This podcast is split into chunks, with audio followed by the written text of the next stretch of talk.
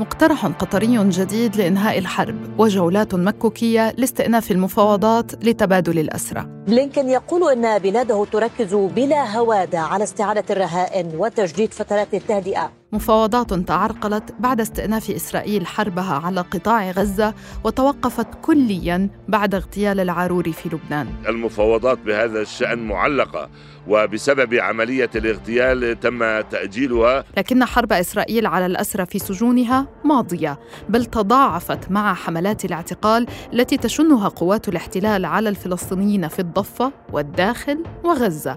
فبأي حال ينتظر الأسرى أخبار المفاوضات لإطلاق سراحهم. ومن يكسر الصمت الذي يدفنهم الاحتلال فيه؟ بعد أمس من أثير الجزيرة أنا روعة أجيه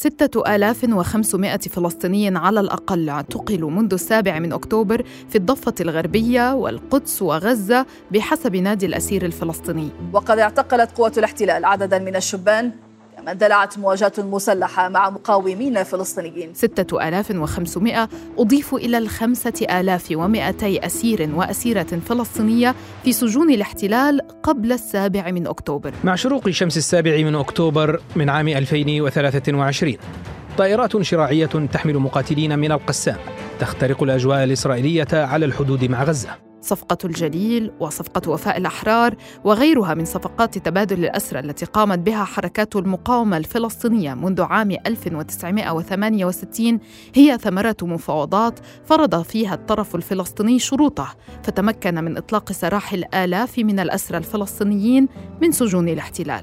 يشكل الإفراج عن السجناء الفلسطينيين إنجازا تاريخيا لكن في الأشهر الثلاثة الماضية من الحرب ورغم عدد المحتجزين المرتفع بيد المقاومة الفلسطينية لم تنجح المفاوضات سوى في اقتلاع اتفاق واحد فقط. هدنة في غزة وتبادل للأسرى في شهر تشرين الثاني نوفمبر الماضي. تم فيه تحرير الأسرى من النساء والأطفال مقابل الإفراج عن المحتجزين الأطفال والنساء لدى المقاومة. فماذا عن باقي الأسرى الفلسطينيين الذين ما زالوا داخل الأسر؟ وماذا عن مطلب تبييض السجون مع مضاعفة أعداد المعتقلين منذ السابع من أكتوبر؟ وما الذي يضمن عدم إعادة اعتقال الأسرى المحررين؟ إيه، هذا ما حصل مع الأسيرة الفلسطينية. المقدسية فدوى حمادي التي عمليا الحكم عليها عام 2017 بالسجن لمدة عشر سنوات. وخلال فترة الأسر آه، قدمت بحقها لوائح اتهام جديدة. فعليا فعليا فدوى تم الإفراج عنها بموجب صفقة التبادل الأخيرة. ولكن آه، بعد فترة قصيرة قامت المحكمة الإسرائيلية بدعوتها إلى المثول مجددا آه، لاستمرار محاكمتها في نفس وفي ذات التهم الجديدة والتي ممكن أن يصل الحكم فيها إلى سنوات إلى سنوات طويلة. وبهذا سوف يتم إعادة اعتقالها وإعادتها إلى المعتقل مرة أخرى لسنوات طويلة أخرى. المحامي خالد محاجنة من هيئة شؤون الأسرى أهلا بك. مع هذه القصة يعني كيف يمكن ضمان عدم إعادة اعتقال الأسرى المحررين؟ باعتقادي وللحد من اختراق آه، اتفاق التبادل على الأطراف التي رعت اتفاق التبادل والتي ممكن أن تكون راعية لصفقات مستقبلية أخرى أن تقف عند كل هذه التفاصيل. ومطالبة إسرائيل بالوقوف عند التزاماتها واحترام الاتفاق التي تم برعاية دولية. آه، بالإضافة على سبيل المثال آه، في لحظة إفراج عن أسير معين أن يتم تسليم الأسير من مستند قانوني يتعلق بإبطال الحكم السابق أو إسقاط أو إلغاء لوائح الاتهام التي قدمت بحقه وذلك ممكن أن يضمن عدم ملاحقة الأسرى مستقبلا وإعادة اعتقالهم وإعادة محاكمتهم مجددا. منذ السابع من أكتوبر التنكيل بالأسرى على أعلى الدرجات منع الأهل من الزيارة أنتم في هيئة شؤون الأسرى هل سمح لكم بالزيارة كمحامين للأسرى؟ إسرائيل ومع بداية الحرب قامت بسن قوانين وتعديلات قضائية عديدة للحد من عمل المحامين الفلسطينيين بالمحاكم ومنع زيارات المحامين للسجون للاطلاع على الظروف الحياتية الصعبة والمأساوية للأسرى الفلسطينيين منذ السابع من أكتوبر ولكن في حالات معينة ونادرة جدا استطاع بعض المحامون انتزاع بعض القرارات من المحاكم الإسرائيلية. ولكن وفي كثير من الحالات وحصلت معي أنا شخصيا عند وصولي أمس يوم أمس لسجن النقب من أجل زيارة عدد من الأسرى الفلسطينيين تم افتعال حالة الطوارئ وإغلاق المعتقل بشكل نهائي وكامل. والهدف هو منع المحامي من زيارة الأسرى الفلسطينيين. هذا ما تريده إسرائيل عمليا الاستفراد بالأسرى دون رقابة دون متابعة حقوقية وقانونية. استخدم الاحتلال الإجراءات العقابية والتنكيلية بحق الأسرى منذ عشرات السنوات بدءا من الحرمان والعقاب والعزل وصولا إلى البحث في إمكانية تنفيذ الأعدام بحقهم.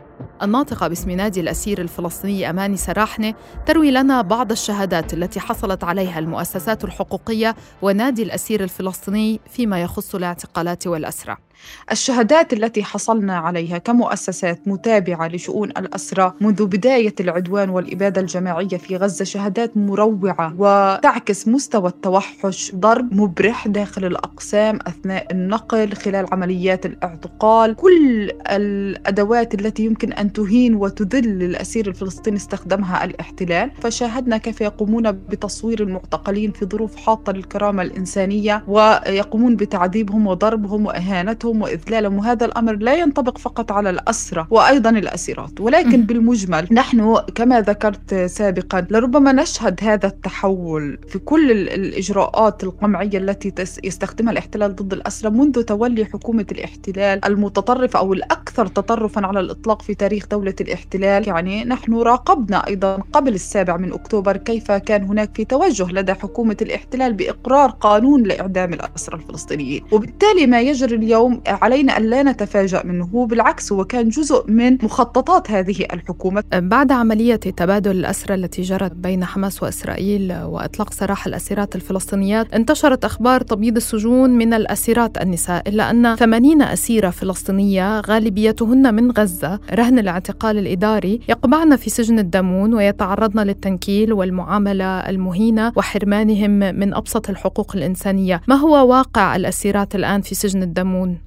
يعني اولا اليوم نتحدث عن للأسف العدد زاد يعني نحن نتحدث اليوم أقل شيء يعني في الدمون نتحدث تقريبا عن 90 أسيرة وهناك 50 أو 51 أسيرة فقط من غزة. طبعا واقع مؤلم ومرعب ربما يمكن هذا أكثر توصيف دقيق مرعب لما تتعرض له الأسيرات تحديدا أسيرات غزة. فعليا نحن لم نتمكن كمؤسسات من زيارة أي أسيرة من غزة حتى هذه اللحظة وهم رهن الإخفاء القسري وهذا مصير كل معتقلين غزة منذ بداية العدوان رغم كل الشهادات الشهادات التي خرجت المروعة والتي شاهدناها بشكل مباشر على شاشات التلفاز من معتقلين أفرج عنهم بعد فترة من الاعتقال على يد جيش الاحتلال في الاجتياح البري لغزة. وأيضا الأسيرات الفلسطينيات بحسب ما نقل لنا عبر الأسيرات اللي هم بالأصل من الضفة والقدس ومن الأراضي المحتلة عام 1948 حيث نتمكن من زيارتهم في سجن الدمون. يعني واقع مرعب عمليات إذلال تفتيشات على مدار الساعة تفتيش عاري تعرضت له الأسيرات من غزة إذلال تجويع تعطيش كل كل التفاصيل التي يمكن أن تكون ماسة بالكرامة الإنسانية جرى تطبيقها بحق الأسيرات في سجن الدامون تحديدا أسيرات غزة بشكل خاص.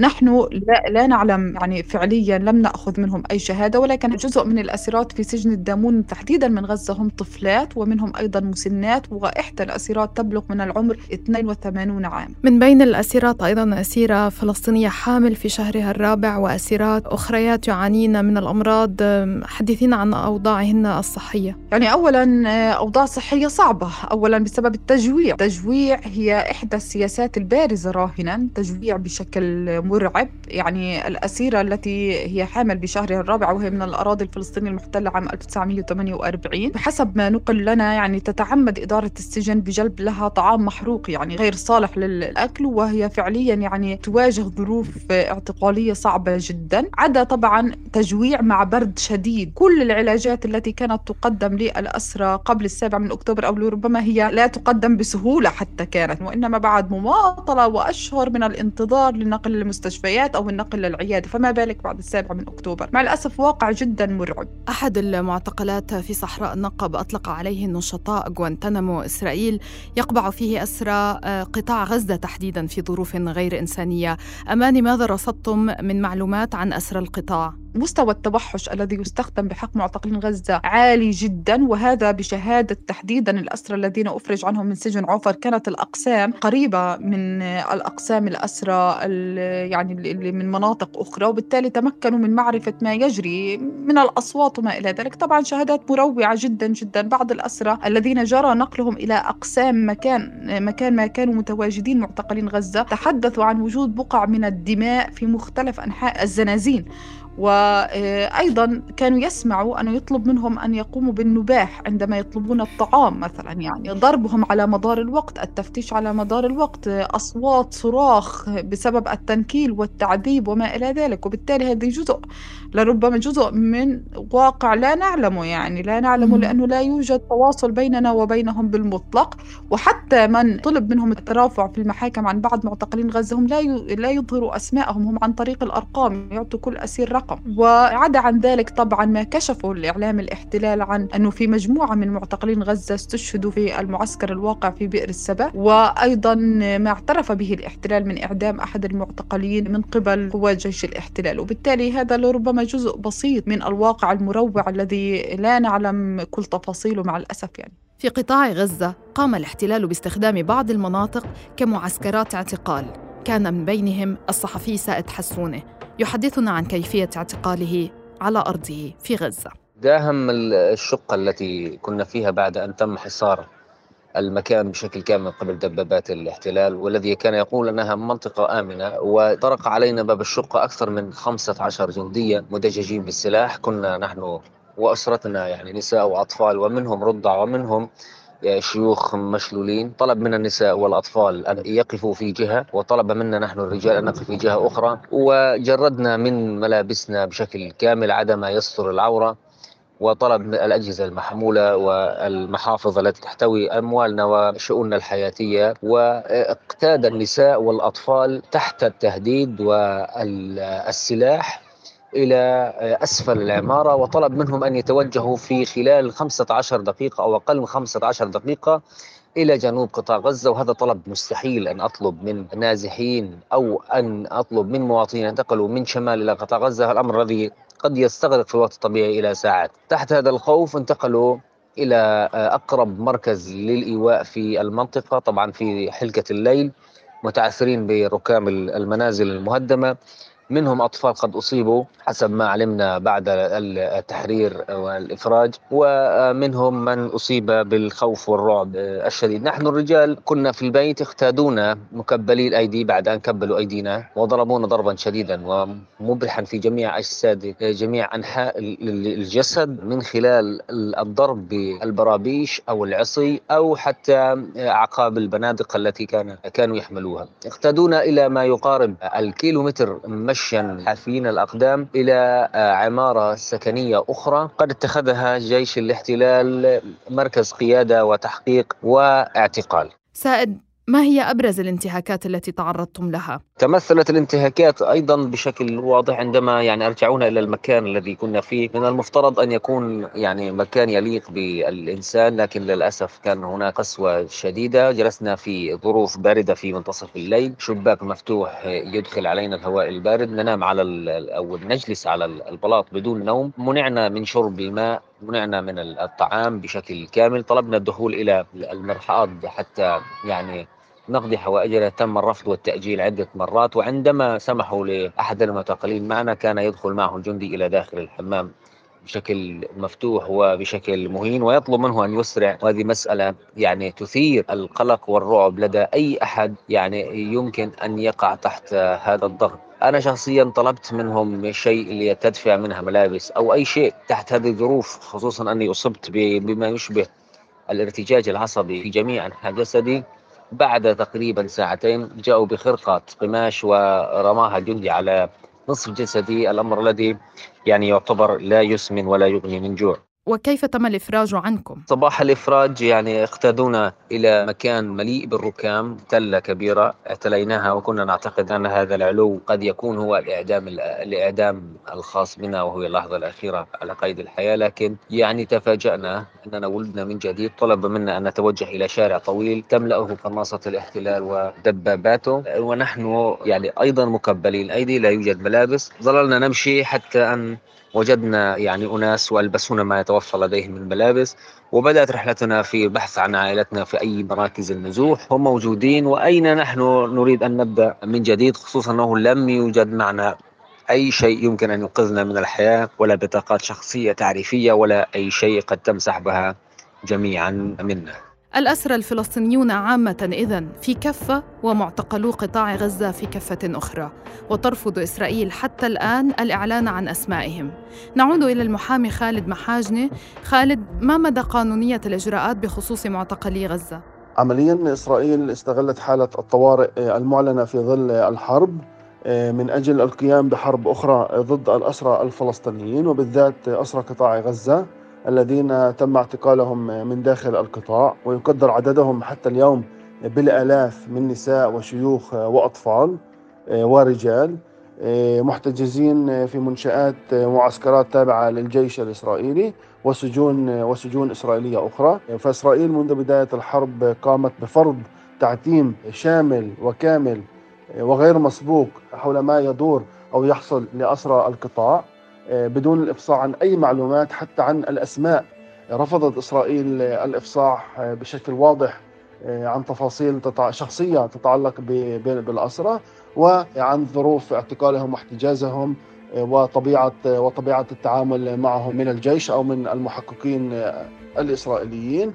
فإسرائيل عمليا قامت بمنع المؤسسات الحقوقية والمحامين من الالتقاء وزيارة المحتجزين من داخل قطاع غزة فإسرائيل عمليا تتعامل مع مع أسرى قطاع غزة بتعامل مختلف ومغاير حيث تتعامل معهم كرهائن ماذا عن دور الصليب الأحمر؟ أين كان قبل السابع من أكتوبر وأين هو اليوم؟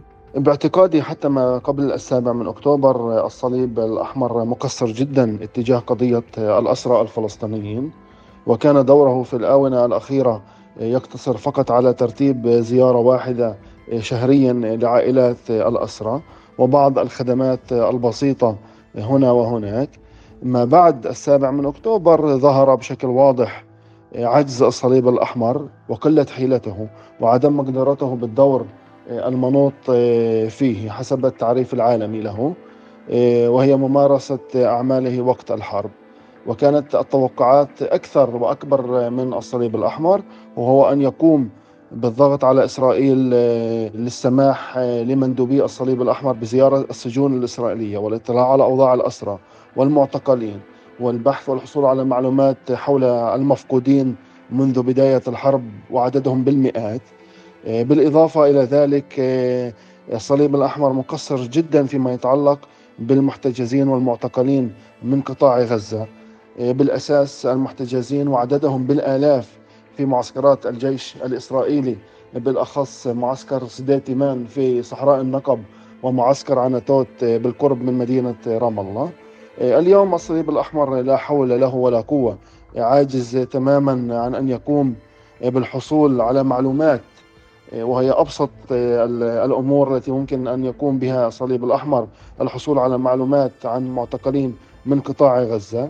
الصليب الأحمر عاجز أو بالأحرى بالأحرى يرفض آه، أخذ موقف رسمي بخصوص ما يمر به الأسرى وبالأخص أسرى قطاع غزة فلا فائدة منه بخصوص ما يتعلق آه، بقضية الأسرى الفلسطينيين حروب عدة تشنها إسرائيل بحق الفلسطينيين منها الحرب على الأسرى والتي تخطت كل الحدود كغيرها من الحروب فما مصيرهم وهم خلف أسوار السجون وبالكاد يصل صوتهم.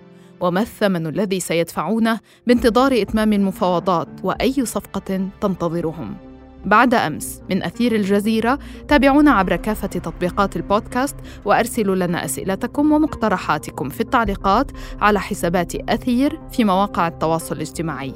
دمتم بخير ونلتقي بعد أمس.